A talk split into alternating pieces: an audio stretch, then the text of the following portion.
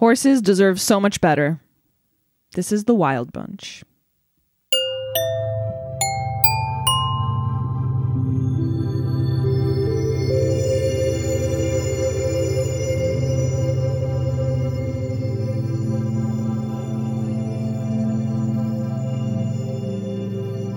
Hey, Jackie. Hi, Greg. Welcome to Scene and Heard. This is the podcast where two entertainment assistants talk about the sight and sound top 100 greatest films of all time. This week we're at number 84 on the list mm-hmm. because we do ping pong between the top and the bottom of the list. And we're at number 84 for Sam Peckinpah's The Wild Bunch. Yes. This is our second Western that we've covered mm-hmm. so far. The first being John Ford's The Searchers, which we were. Uh, I was about to say lukewarm, but I think not even quite lukewarm. Kind of like bathwater that's We're been sitting there for 30 minutes. We're cold. Yeah. Yeehaw. That's us this week. Getting on that horse. Anyway, uh, Jackie, what have you been watching this last week? So I saw Top Gun. Oh, the new one, Maverick? Yeah. I saw it too. It was fun. You have more to say about it. I know you do. So I'll leave that to you. What makes you say that? like it was fun, but everyone is going crazy, which I love. I love that for any movie nowadays. Like I said for everything everywhere. I I love how people are embracing this movie and people are going to see it mm-hmm. and the crowd was really great when I was there. It's fun. It's a great blockbuster to go to the movies for. Yeah. Better than Fast and Furious. Well, I haven't seen any of those, to be fair. Me neither, but still. I hear from a lot of people those are like a lot of fun. Anyway, I also saw I saw Downton Abbey. Oh, did you? Which was so fun. Okay, good. So fun. Good. So it's really like any good episode, it's this perfect balance of sheer delight and also balanced with extreme awareness of death and being surrounded by death. It's macabre. Like as as as lovely as it is, it is so dark. It Cool. really is. Cool. But there's this one moment that I can't wait for you to see it because I know you're gonna love it. Oh boy. I, it's gonna be great. it's gonna be great. But when I went to the theater and we gave our tickets, I was there with my sister and one of our best friends. The guy ripped our ticket. He's like, "Wow, you guys are the youngest people in this movie." but it was really fun. And then last night, really quick, I did see uh, last year at Marienbad. Oh, the Alain Resnais film. Yeah, and I saw on Letterboxd you don't like it that much. No, I saw it once and I was not. Didn't Here's really the do it for thing there's something there, something really powerful and Mm-hmm. deep and rich right there, but I you can't I don't think you can grasp it in one sitting. It's In- in- impenetrable, yeah. Yeah, in Mhm. one viewing, I mean. I would love to see it again. Yeah. You should because there's some beautiful images. Gorgeous. Oh, for sure. it's Delphine Seyrig, right? Yeah, yeah, Uh-huh. and she's great. So yeah, I look forward to watching it again because I I did like it and I it was really really beautiful, but I feel like it is one of those that you need to see again because it Oh, is yeah. impenetrable and it Yeah. is known to be impenetrable. Like on Criterion where I watched it it said one of the most puzzling films of all time and I'm like Oh my god, this was not the movie to choose at 9 p.m. No. while I'm extremely tired, but I guess I'm already in it. So yeah, I was that that that adds to it. I was I was kind of tired. Mm-hmm. Yeah. I need to see it again. I am much more of a Hiroshima Mon Amour fan. I love that movie, I so I was like, I think I Bad should was see his it. follow up. Yeah. Yeah.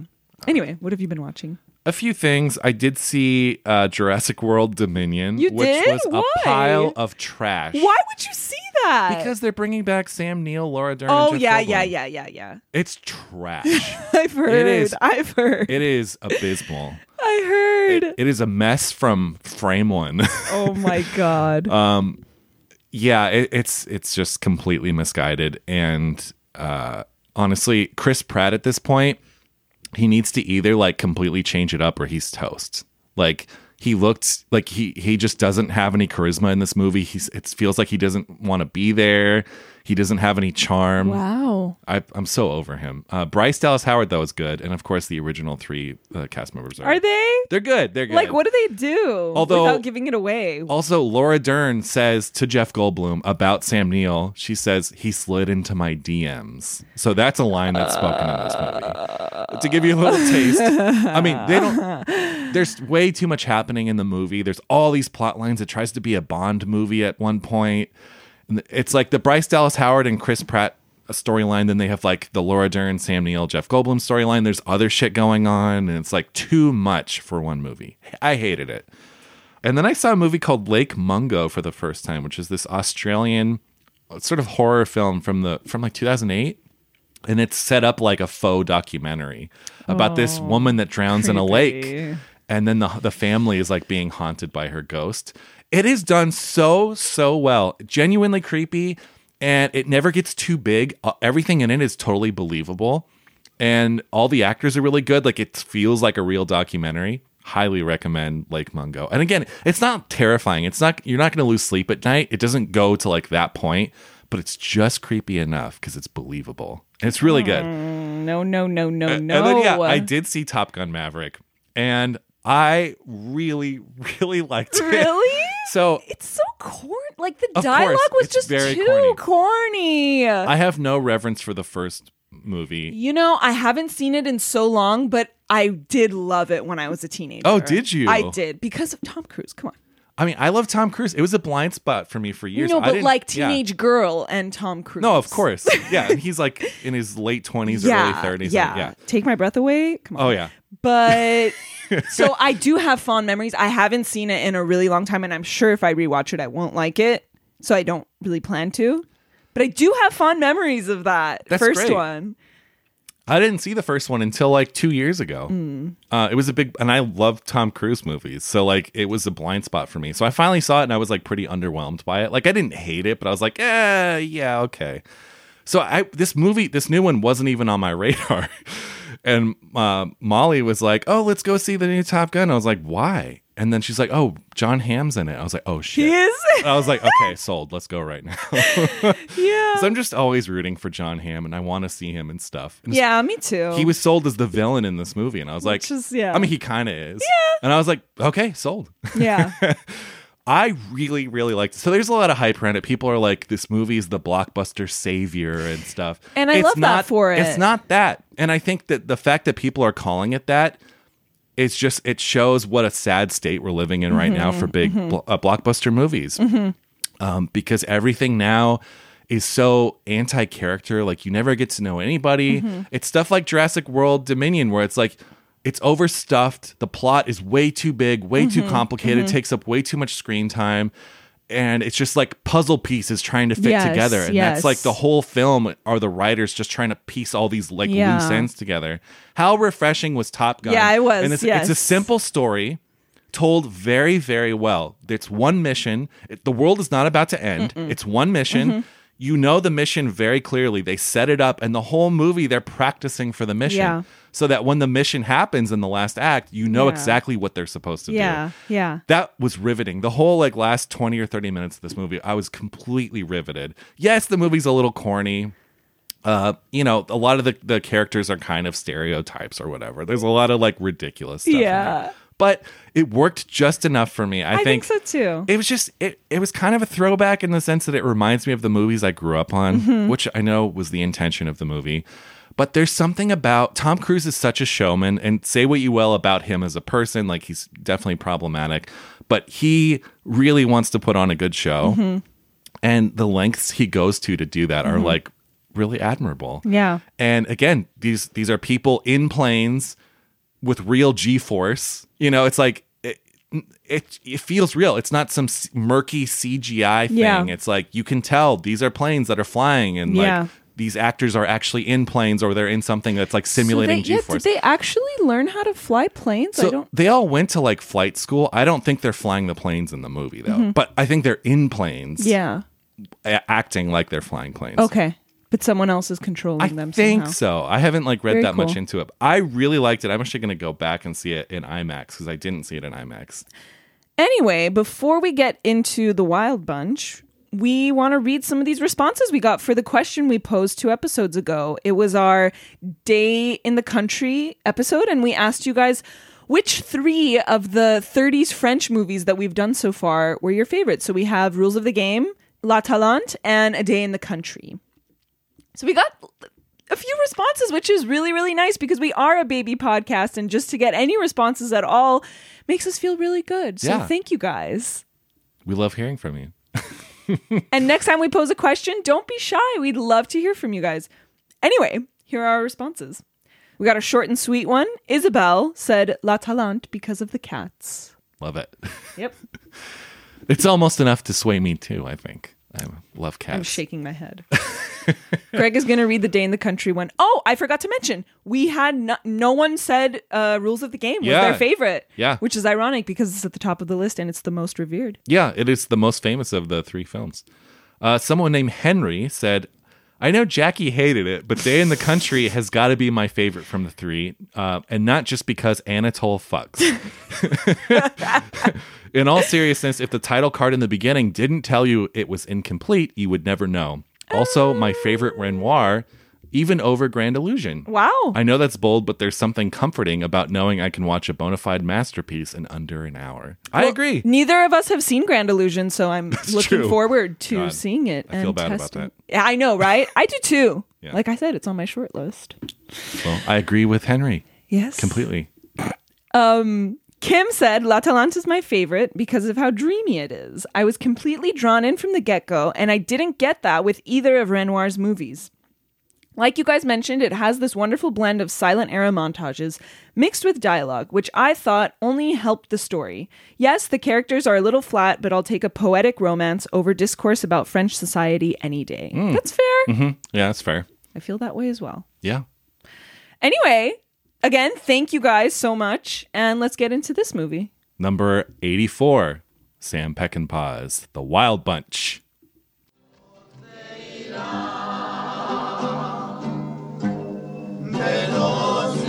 Lord.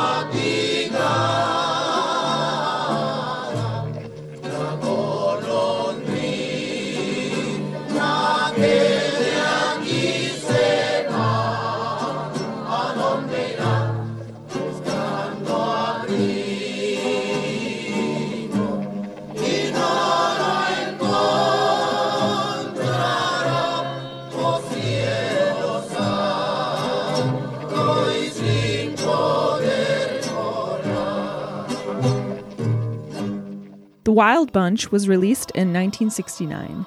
It is an American Western directed by Sam Peckinpah, screenplay by Walon Green and Peckinpah, cinematography by Lucian Ballard. The film tells the story of a group of outlaws led by the aging thief Pike, who wants to pull off one last job before retirement. Other members of the group include Dutch, Angel, and the Gorch brothers. After a robbery gone wrong, they set out to Mexico to run away from Pike's former partner, Deke Thornton, who made a bargain with the law after his arrest to help catch Pike and the bunch. In Mexico, they come to meet a corrupt general of the Mexican Federal Army, Mapache, who hires the outlaws to steal a shipment of weapons from the U.S. Army. They succeed, however, Mapache arrests and tortures Angel for stealing a crate of weapons to give to the people of his village to resist the Federales. The bunch decide to save him, even if it means risking their lives. And one final bloody shootout leaves them all dead. Deke does not cash in for the bounty, however, and he decides he prefers the life of an outcast better as he rides off with a group of Mexican rebels. The film stars William Holden as Pike Bishop, Ernest Borgnine as Dutch, and Robert Ryan as Deke Thornton.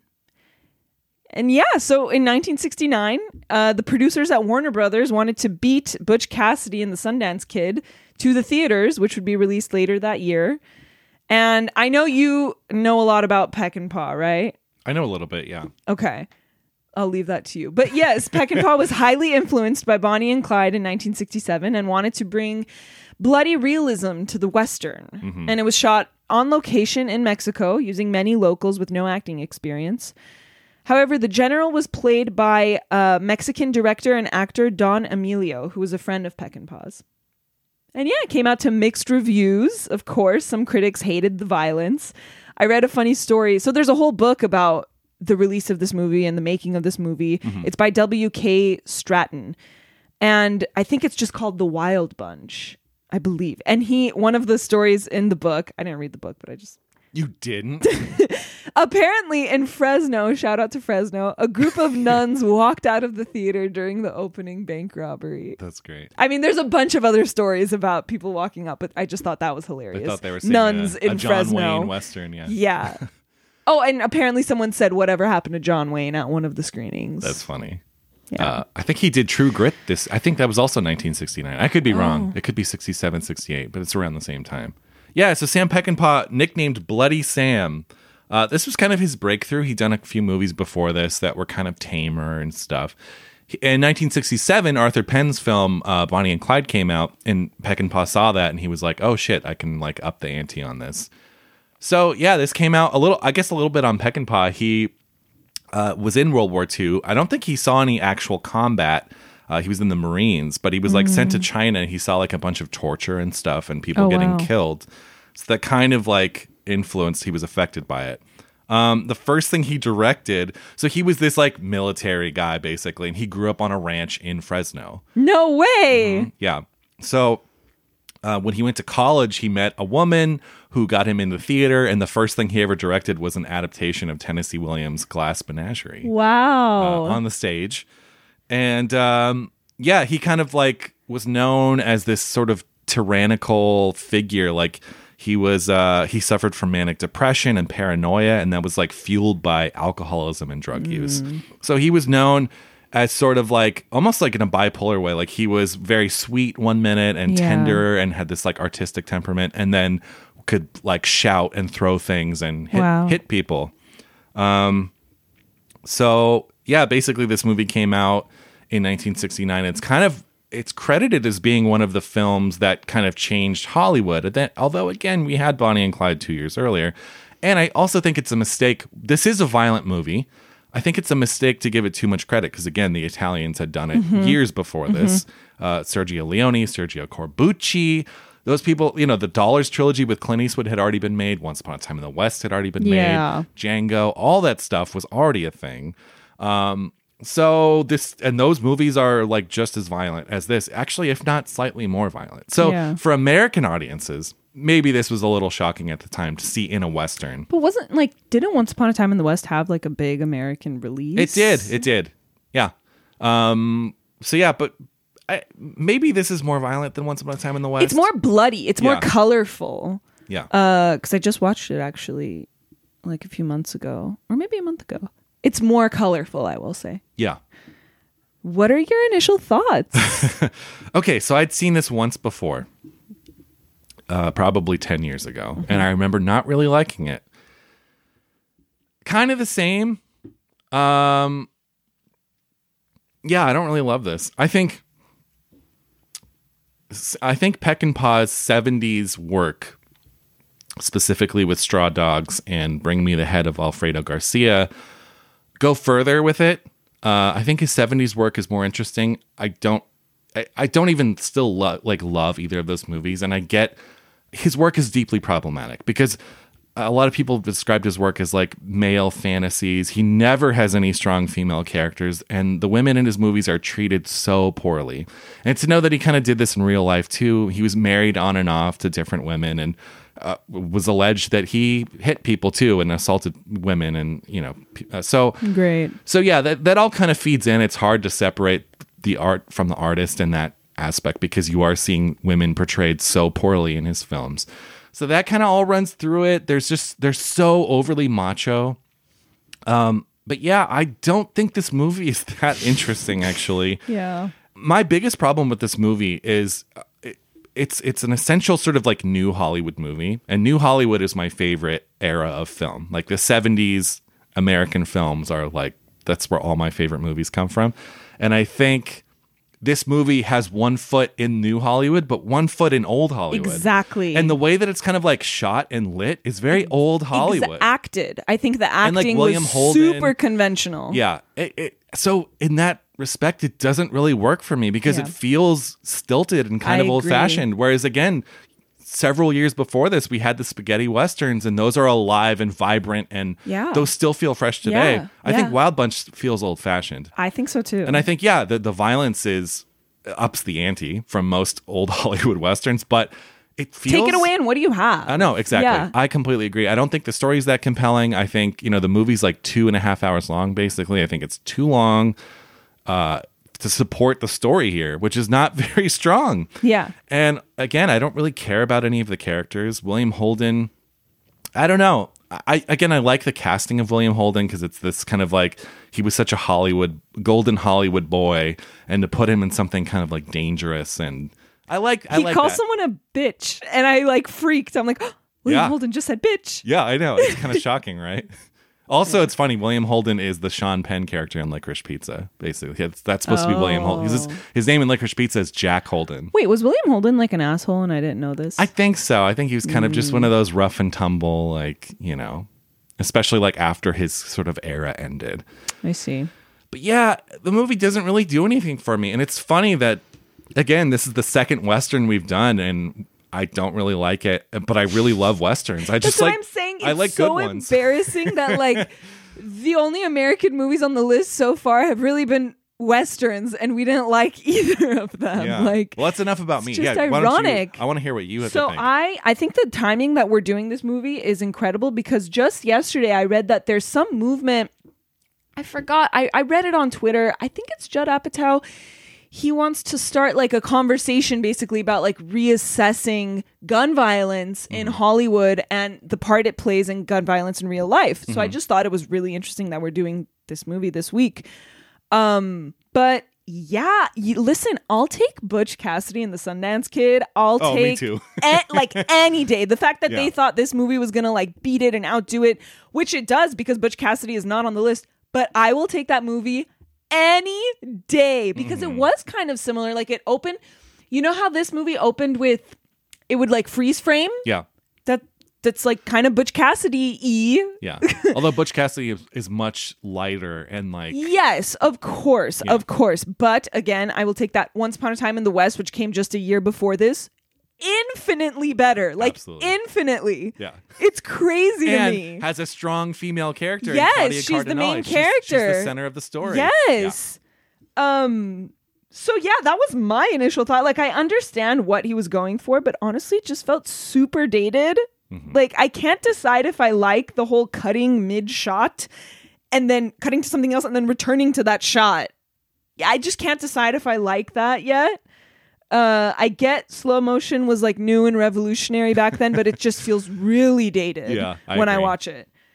Like Seven Samurai was better with slow mo Well, yeah. and it's I so would- much older but like that's the thing Yeah. like it's not you can't even blame it on time No.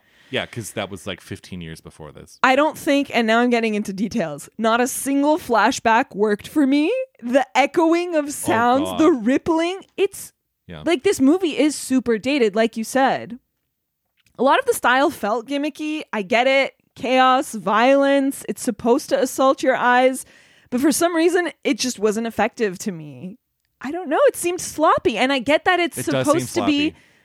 I get it. It's not an unintentional sloppiness. I get that it's supposed to be sloppy and disorientation, sloppiness, those were the points, right? But even so, like there's there's a way that it works and there's a way it doesn't work. And it doesn't work in this instance. Like the most revisionist thing about this movie, everyone's like, the first revisionist Western, the first revisionist Western. What's revisionist about it? That there's blood? Cool. I know. Been done. yeah. Yeah. And the main characters are bad guys? Again, been I done. I mean, yeah. yeah. Those are my initial, I think initial thoughts. uh, too. There's a western I love from like I think it's the early '60s. It's a Marlon Brando directed western called One Eyed Jacks that I think is way more revisionist and interesting than The Wild Bunch, which again was like 1969. Yeah. Yeah.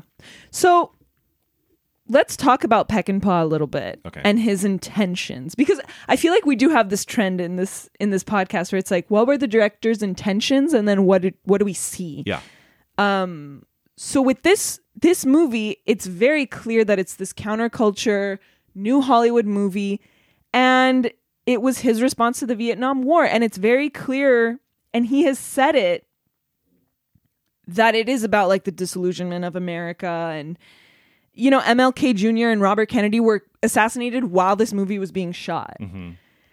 So I have a few quotes from him because we don't have to guess what his intentions are. He has said it. So here's one, which was interesting. This is from a biography called If They Move, Kill 'Em. Here's what Peckinpah said.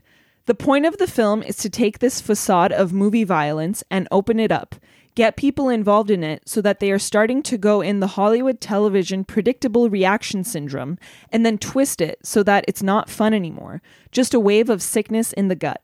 It's brutalizing, ugly, and bloody awful. It's not fun and games and cowboys and Indians. It's a terrible, ugly thing, and yet there's a certain response that you get from it an excitement because we're all violent people. That's what his intention was. Right. But it just didn't do it for me. It's got no class. Like there's a Well, way that's to the make a point- that is the messy point, though, yeah. But I think that there's a way to make a messy movie with class. Uh-huh. There is. Does that make sense? Yeah. I I will ag- I will say though I don't think that this movie glamorizes violence or anything like I don't think so either. it- I think he genuinely genuinely was shaken by his experiences in World War II and was sickened by violence and I don't think even though all of his films are violent I don't think that they're violent in the way that like it, he always makes it look depressing and sloppy and like just really unglamorous but there's always a reverse effect of people Oh, being sure. excited, which he which he acknowledges. Mm-hmm. And even there was a quote by uh, Martin Scorsese saying how excited he was when he saw it and how it was like, yeah you know, I so it's this double edged sword, really. yeah But he also said another quote by him is about this movie is it's a simple story about bad men in changing times. Mm-hmm. So he acknowledges that it is a simple story. yeah But all that being said, it still doesn't work for us. I think honestly he needed to go further with it Maybe. I think because again, like think about the the train heist scene.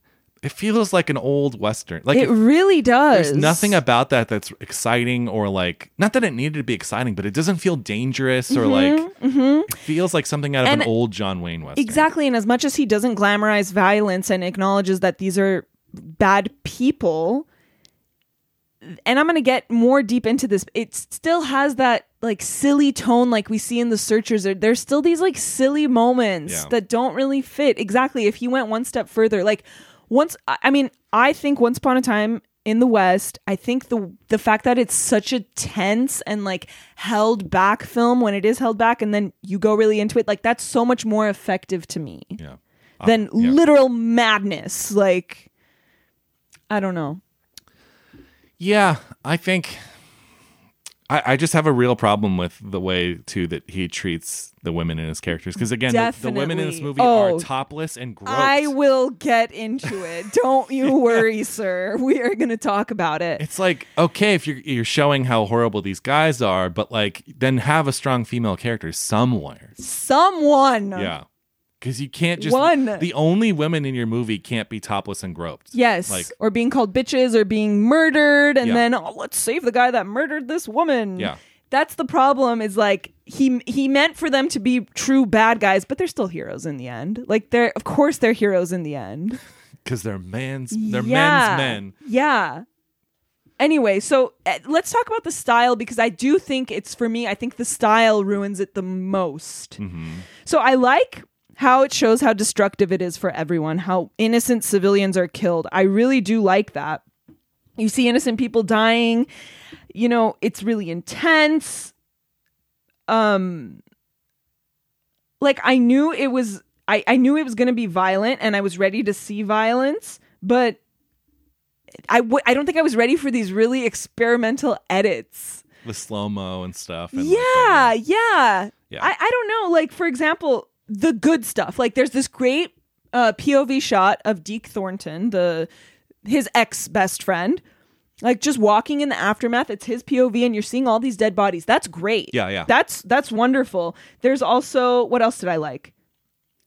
Oh, other things I liked, like you see the faces of some of the villagers in the last scene. You see like very close up their faces as the shootout is about to start. That's great. Like it really does it gets its point across that like other people are affected by this violence. I like the crash into the dress store. But then you also have like William Holden just waiting to be shot in the beginning. He's like, whoa, and there's a zoom, and then some trombone gets in the way.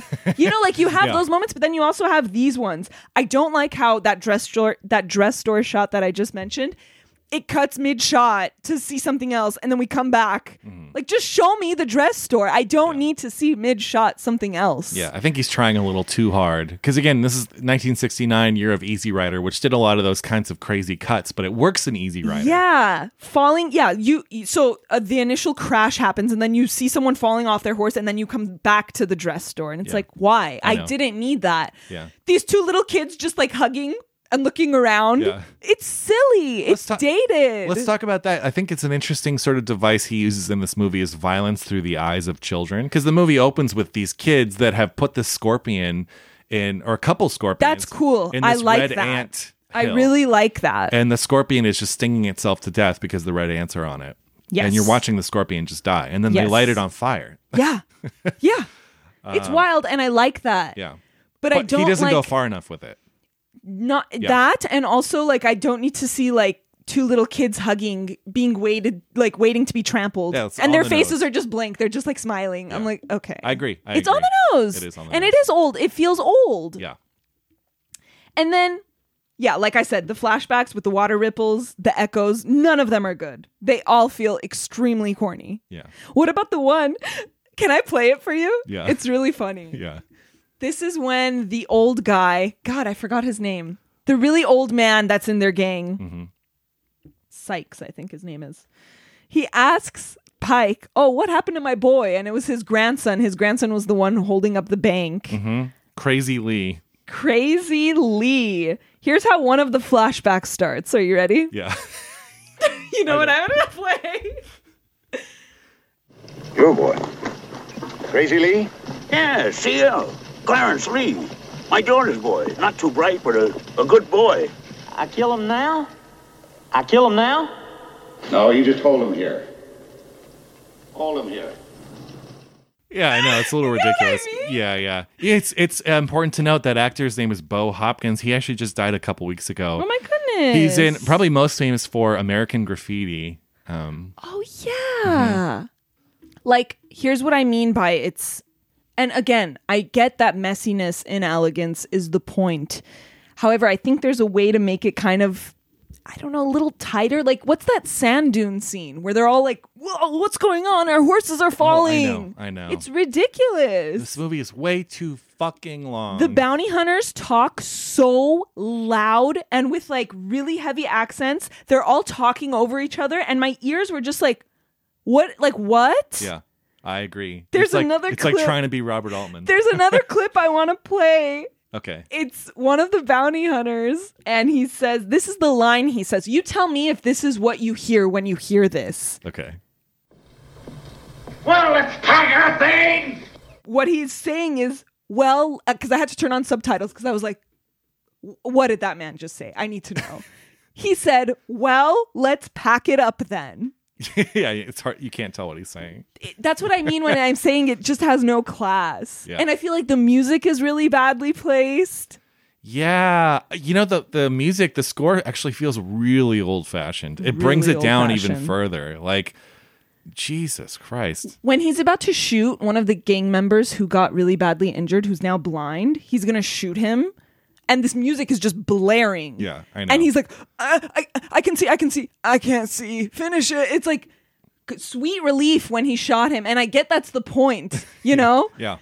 I can ride. I can't see, but but I can ride. Uh, no.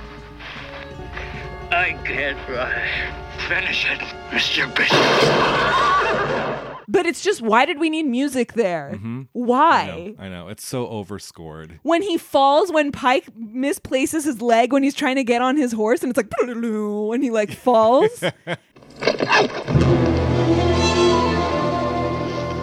Here's Brother Pike needs help, Brother Lyle. i don't Yeah. get it i don't get this movie i don't get how this movie is I will say i don't know Okay. I'm the- raging on- now On, the but next sight and sound list, if this is on there, I don't they should be be. embarrassed. Yeah. I think too this movie as a huge fan of the new Hollywood, I think this is one of the absolute worst like seminal new Hollywood films. yes And I don't think this movie deserves to be mentioned in the same breath as a lot of those films. No. And I think Sam Peckinpah, even though I like his 70s work substantially more than this, uh, I think he does not deserve. He's not on the Mount Rushmore of like new Hollywood filmmakers, and I there's some very weird stuff too like for example angel just starts he decides he wants to start smoking cigars just so he can light the dynamite. Oh, yeah. You never see this guy hold a cigar or even a cigarette throughout the whole movie. And then when he has to light dynamite, of course he's smoking a cigar. Yeah, very like it's weird things like that. Yeah, it's yeah. very weird when he bursts out. He's at the village. They're in uh, Angel's village, and he hears that the woman he loves has run away with this general Mapache. What's that? He like stands in the middle of the village. He's like, "Where's Mapache?" and Oh, yeah. I'm like, "Clearly not here. What are you doing?" it's things like this that are very random and awkward, like you said Yeah. the scene where they're with Mapache and they're like, "All right, let's get some women in here." It's just really weird, Mm-hmm. real like just weird, weird vibes. I do love when they come It's back. incoherence. Like, uh, go ahead. I love when they give Angel up and then they come back for him and he's being dragged from the car. yes, I love yes, that. yes. That's good. That's fine. Yeah. But that's what I'm saying No, is like it has these weird incoherent moments, and Mm-hmm. there's no ulterior motives. They're not like they're not cool bandits who just seem like they're rough and rowdy and not smart on the outside to then be cool and collected and calm and really intelligent on the inside. They are just um then they're pirates essentially, which Yeah. is fine, but just doesn't do anything for Yeah. me. I Yeah. I don't know. I think this is a case of one of those films that like it's not particularly like interesting while you're watching it.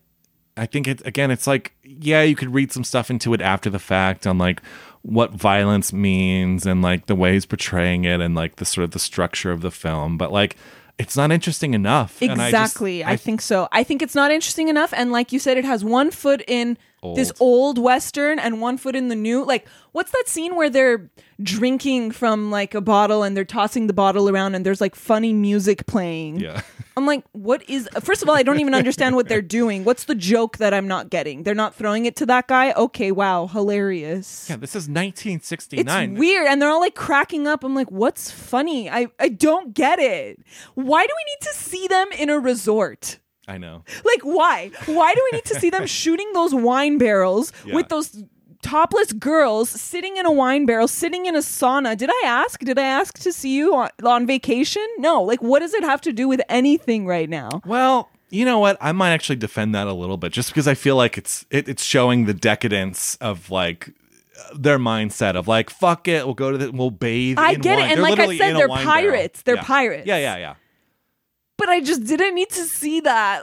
I- don't know. I would take movie that, scene over a lot of the other scenes, though. I get it. I just don't think it's deserved yet. Like if we had something important happen and then that, like That's wow, fair. okay, Angel shoots his ex girlfriend and now Well- we're gonna be friends. Right. Like it's Right. I don't know. It does happen after the train robbery scene, though, right? No, it doesn't. Happens Oh. before. Oh, really? It's and there's before. music playing throughout, like it's like a montage, but they're talking Yeah.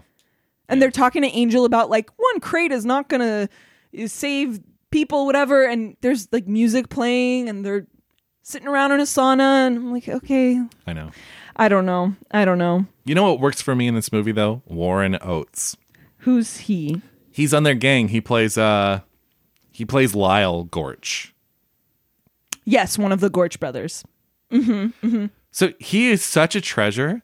Um, kind of one of those like underappreciated actors. Like he was in this, he was in Badlands. Uh, he was in Two-Lane Blacktop, which is a huge movie for me. I love. Have you seen Two-Lane Blacktop? No. He's in Spielberg's 1941. He's in um, also another Peckinpah movie, Bring Me the Head of Alfredo Garcia, which is a much more interesting movie than this. He's actually the lead of that one.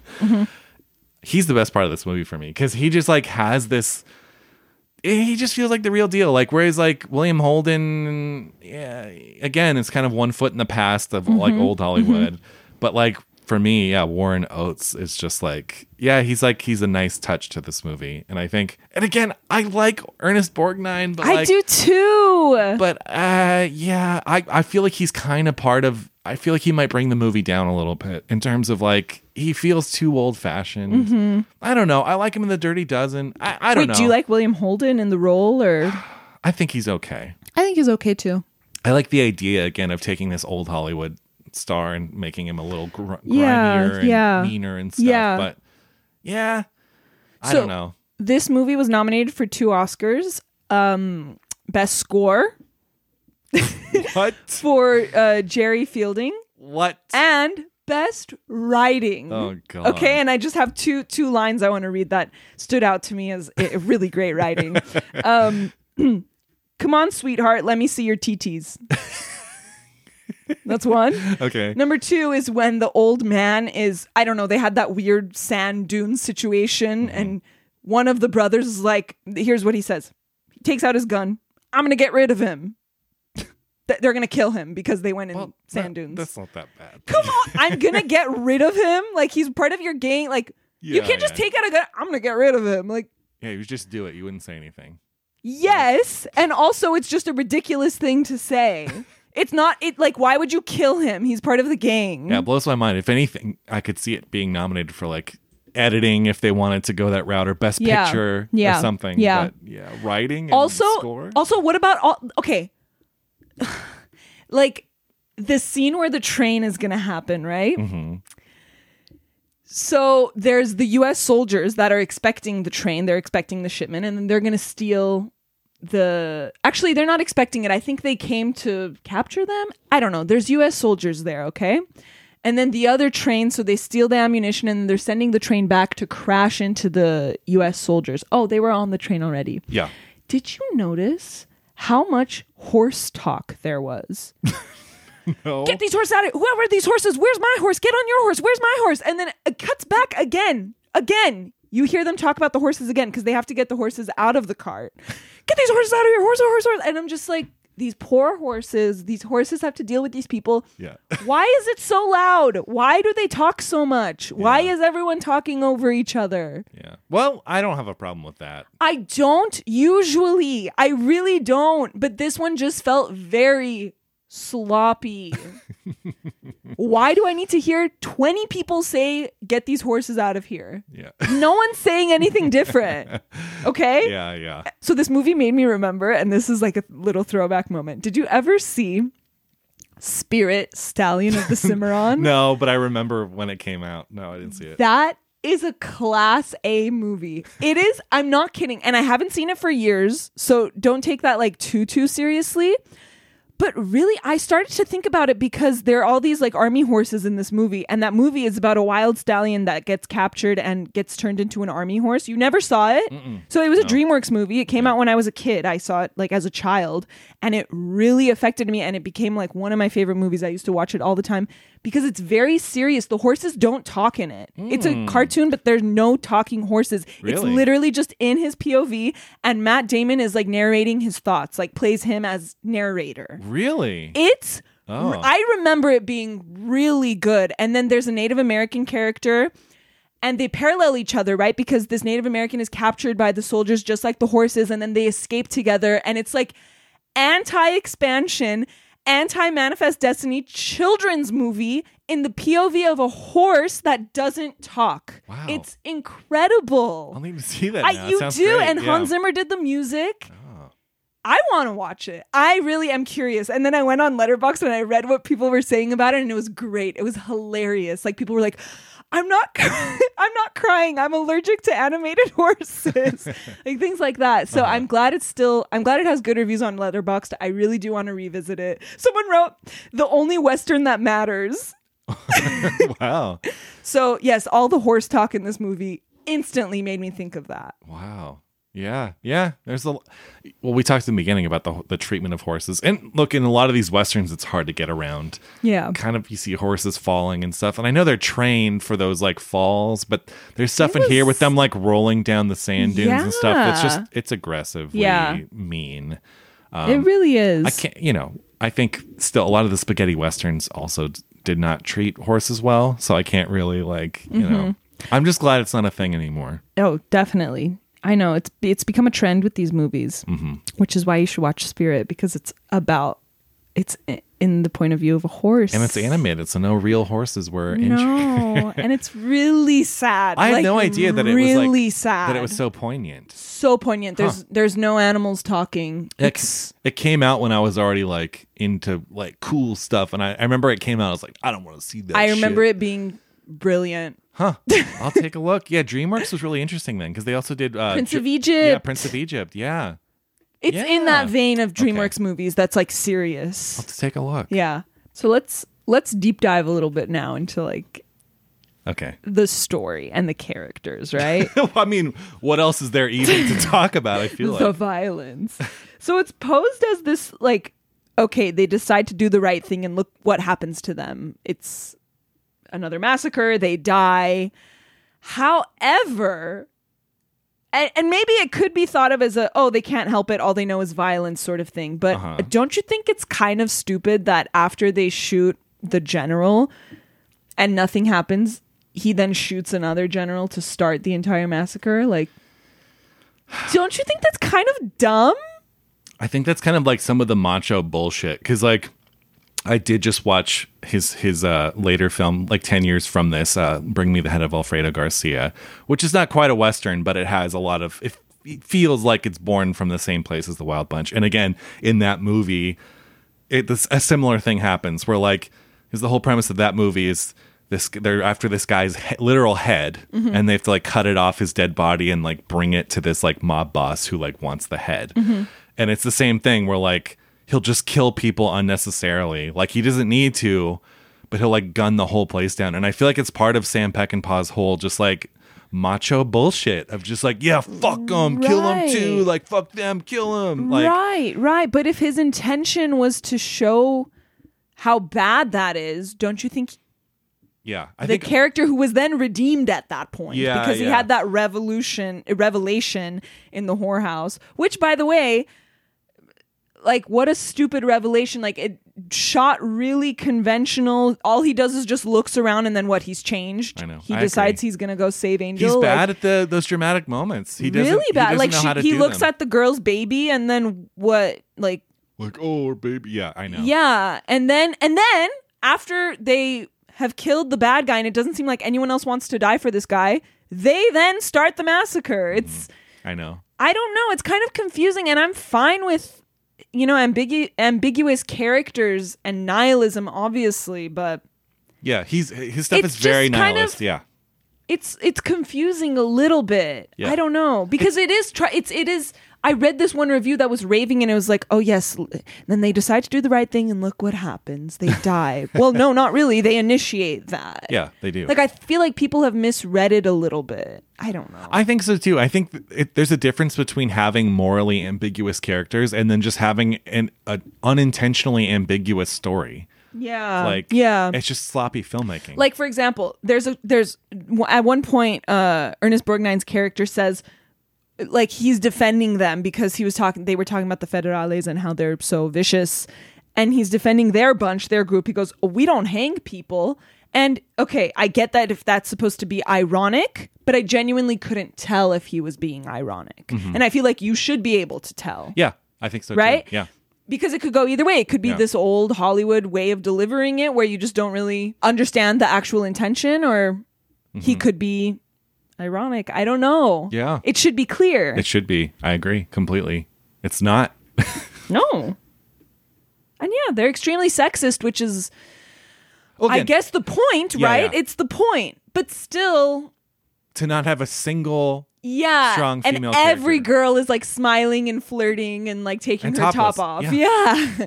and that goes throughout all of his films that I've seen. Yeah, it's not just exclusive to the Wild Bunch. I do think it's the point that they are sexist. Right, of course. Of And course. You can have that. But like I don't think the director thinks highly of women either. And that's where the problem is. And Yeah. knowing his real life history Yeah. with women and stuff, like you can't help but be like, oh, he was a chauvinist pig. Yeah. Let's just cut Sam Peckinpah down right now. Let's let's take him off the, the Mount Rushmore because he doesn't deserve to be I didn't know he was on there. Yeah, yeah. People hold him in really high esteem. Really? Anyway, should we do uh, sight and sound? Let's do sight and sound. so, what was your favorite sight?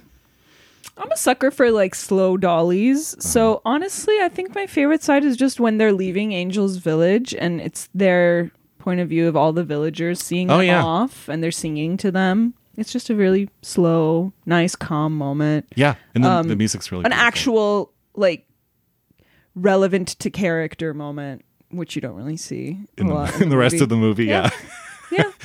it's true. Uh, mine is that's a really nice moment. That was high up for me. And again, this movie, it's funny. It doesn't look nice, um, but it's not supposed to. But it doesn't even look nice in a bad way. Yeah, Like, I had a really hard time choosing a favorite. it actually is a pretty ugly movie Which it- is the point. Again, we get it's the but it- point. but not in like a good ugly. Yes. it's just like in they didn't know what the fuck they were doing way. I, I'm so glad We're we cutting agree. this one down. We are. this is probably the meanest we've ever been on a movie. You think? It deserves it though. this Because- is the worst movie on the list so far. Yeah, like there's no Cas- we were talking about Cassavetes. There's no Cassavetes on this list, and there's this movie. I know, I like agree. that's wild to me. Wild bunch to me. Yeah, I completely agree. Where's Woman Under the Influence? Easily or something. Any uh, Yeah. there's a whole plethora of directors that should be on this list. Yeah. Anyway, So my favorite sight is it again. It's obvious, but the movie looks like shit. Uh, it's just the scorpion. It's the scorpion Yeah, itself. that was close. And again, I know it's like one of the key images, but for a reason, it's one of the only memorable images. Like, yeah. While I was watching it, because I usually try to come up with my favorite sight while I'm watching Me it. too. If, if it doesn't happen then. When I'm recalling the movie, I'm like, what's the first image or two that comes to my mind? In this movie, it's literally nothing me too. because it's just so unremarkably shot. Yeah. Uh, so yeah, it's the scorpion image. What was your favorite sound? My favorite sound is when they're gonna hand off or they're they're gonna fake hand off the weapons because they just assume that they're gonna be played, which is fine, but I just think it was such a strong assumption to base the rest of the movie off of that they're not gonna be paid or there's gonna be some sort of foul play. It kind of came out of nowhere, you know? And they mm-hmm. they do that whole like tense setup after they just stayed at this guy's resort and like nothing happened. Anyway, so they're gonna hand off the weapons or test basically the general's men to see if they're gonna do any funny business. Mm-hmm. And they tell the main guy he's kind of scrawny and he's wearing goggles, and they tell him like, "Come closer, but alone, just you." And uh, this is what he says. I am coming. I am your friend, remember?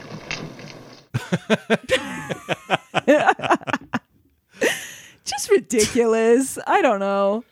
Yeah, that is ridiculous. What's your favorite sound? Uh, so it's also well, no, this one's actually good. So um, it's when what's the what's the outlaw that's chasing them? What's his name again? Deke Thornton. Okay, so Deke says this to his men. This is his his like rally speech to his men. They know what this is all about, and what do I have? Nothing but you egg-sucking, chicken-stealing gutter trash with not even 60 rounds between. We're after men. And I wish to God I was with them. The next time you make a mistake, I'm going to ride off and let you die. I hated those bounty hunters. They were so annoying. I just like how aggressive he is, like gutter trash. Yeah, yeah. I guess. Anyway, It's like, just- dude, you're also an outlaw, and Yeah. like I don't know. I mean, It's those were all hilarious. guys that were like given the choice of jail or this, right? I, oh, actually, yeah. I don't know. Yeah, I don't know. Either. it's just a great. It's a Uh, great couple lines there. Oh my gosh, the flashback! I just remembered the flashback of William Holden's character with his like lover. I don't know the the woman who was married. Oh god. and they're like right next to the bed and she like just takes off her top and she's like smiling and then she gets killed I know.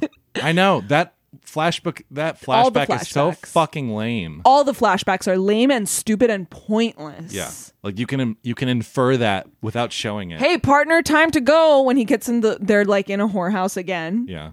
And it's like all colorful oh that'll be the champagne we ordered. I'm like best screenplay. God damn. uh yeah. I mean we didn't even talk about like the fact that angel just kills the woman that he loved which i i get it. Like okay i get it if he's supposed to be a bad guy and they're bad people. But then yeah you have that moment where like the really old fashioned music is playing and they're all laughing and drinking together and it's like i don't know. Yeah. again this incoherence between the two the two worlds this movie lives in Yeah, they're not symbiotic at all. no Yeah. no I agree. Well, Pauline, should we do Pauline oh Kael? my god i'm so excited Okay, here we go. Get ready. oh no Pauline Kael says um, it's a traumatic poem of violence with imagery as ambivalent as Goya's.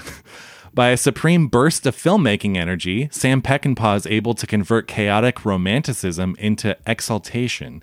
The film is perched right on the edge of incoherence, yet it's comparable in scale and sheer poetic force to Kurosawa's Seven Samurai. Damn. There are images of great subtlety and emotional sophistication, like a blown up bridge with horses and riders falling to the water in an instant, extended by slow motion to eternity.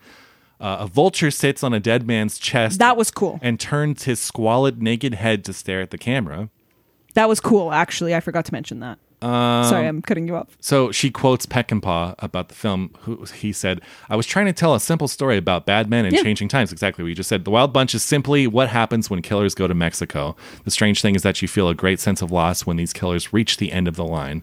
And then Pauline says, "That's accurate as far as it goes." But Peckinpah has very intricate, contradictory feelings, and he got so wound up in the aesthetics of violence that what had begun as a realistic treatment, a deglamorization of warfare that would that would show how horribly gruesome killing really is, became instead an almost abstract fantasy about violence. There you go. The bloody deaths are voluptuous, frightening, beautiful. Pouring new wine into the bottle of the Western, Peckinpah explodes the bottle. His story is too simple for this imagist epic. And it's no accident that you feel a sense of loss for each killer of the bunch. Peckinpah has made them heroically, mythically alive on the screen. That's what I said. I said they're still heroes. But she, I, so it I get what she. Yeah, I Yeah. think she agrees with us. Well, yeah, I think she liked it more than we did, though. Like she keeps saying poetic, poetic, blah blah blah. Like it's there. This movie's not fucking poetic. I don't think so either. Um, so yeah, I, I think she recognizes that the movie has issues, but I still think she kind of liked it. I think she kind of liked it too, yeah. but I I also do think that she agrees with us where it's you know it's confusing and it's incoherent. Mm-hmm. His intentions were too broad and he himself is not doesn't seem to be like confident in them. I think yeah, I think she gets us a little bit. Yeah. Yeah. Anyway, let's do letterbox. Letterboxd. I have one for four stars that just says "guys being dudes." I saved that one. I saved that one. Three stars. Mexican warlord proves efficacy of machine gun. That scene was so stupid. Yeah. I forgot to even talk about that. Yeah, that's like, like he's a not an idiot. I'm sure he knows how to like. okay, let's talk. Okay, about it. trigger, finger. What? What? And they like can't stop Yeah, shooting. yeah, yeah, It's yeah. like a fucking Laurel and Hardy bit. So- exactly, exactly. so dumb. it is really dumb. That's like something you would see in Chaplin's The Great Dictator or something, you know, like just I- a complete tomfoolery. Yes, And then everyone's okay because everyone ducked and got out of the way. One guy died. The one guy died. but whatever. still it's just it makes him look like an imbecile which he wasn't really. Yeah he's an asshole but he's not an imbecile. What a dumb scene. really dumb. Someone gave it two stars and said, Sam Peckinpah walked, more like crawled in this case, so John Woo could run and all that, referencing the slow mo action Mm-hmm. scenes. half a star. What a shame on yeehaw culture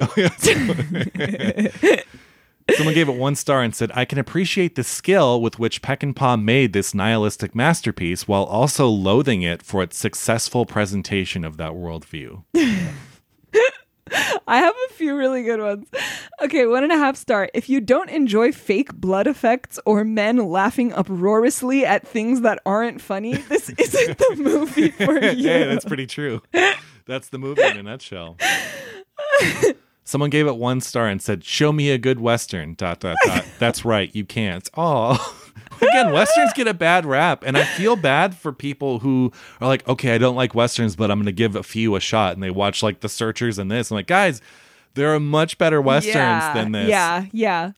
Half a star. This movie has some of the most distinctive and mind opening editing I have ever seen. But you can't go around stealing from trains. They're treated poorly enough in this country as it is. Love a good train in a movie, you know. I know, me too. Like if a whole movie is just set on a train, that's heaven. like Murder on the Orient Express. Yeah, just give me a whole movie on a train, just please. What's the word of, for people who are train uh, aficionados? Something file. It's like a Yeah. thing word. Oh, for sure. last one for me one star i don't like westerns period this one is 145 minutes long Again, the, the genre. the so genre hate. exactly Someone gave it a star and a half. This is my last one.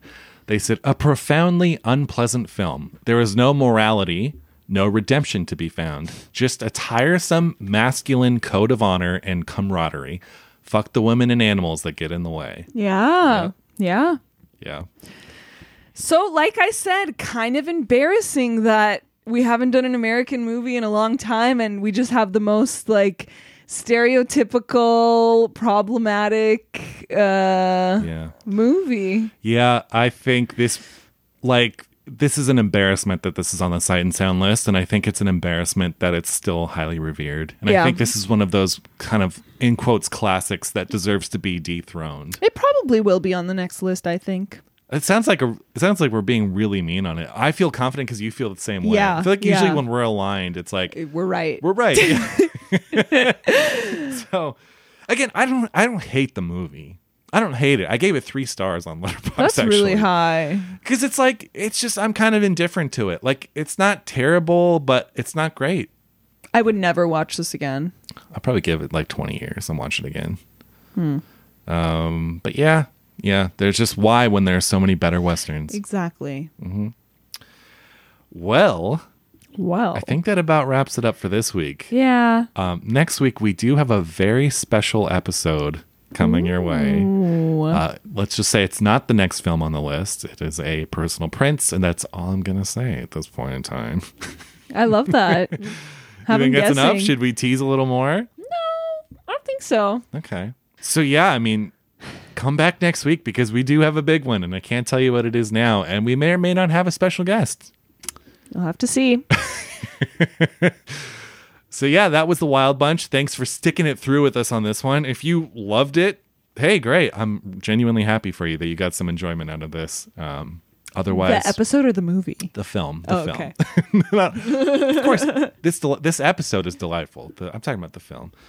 Um, but anyway, yeah, come back, join us next week. I'm sorry I can't tell you what the film is, but also you've probably seen this movie already. So if you're one of those Definitely. people that's been following a- along and trying to watch the movies in preparation, first of all, we love you. Thank you.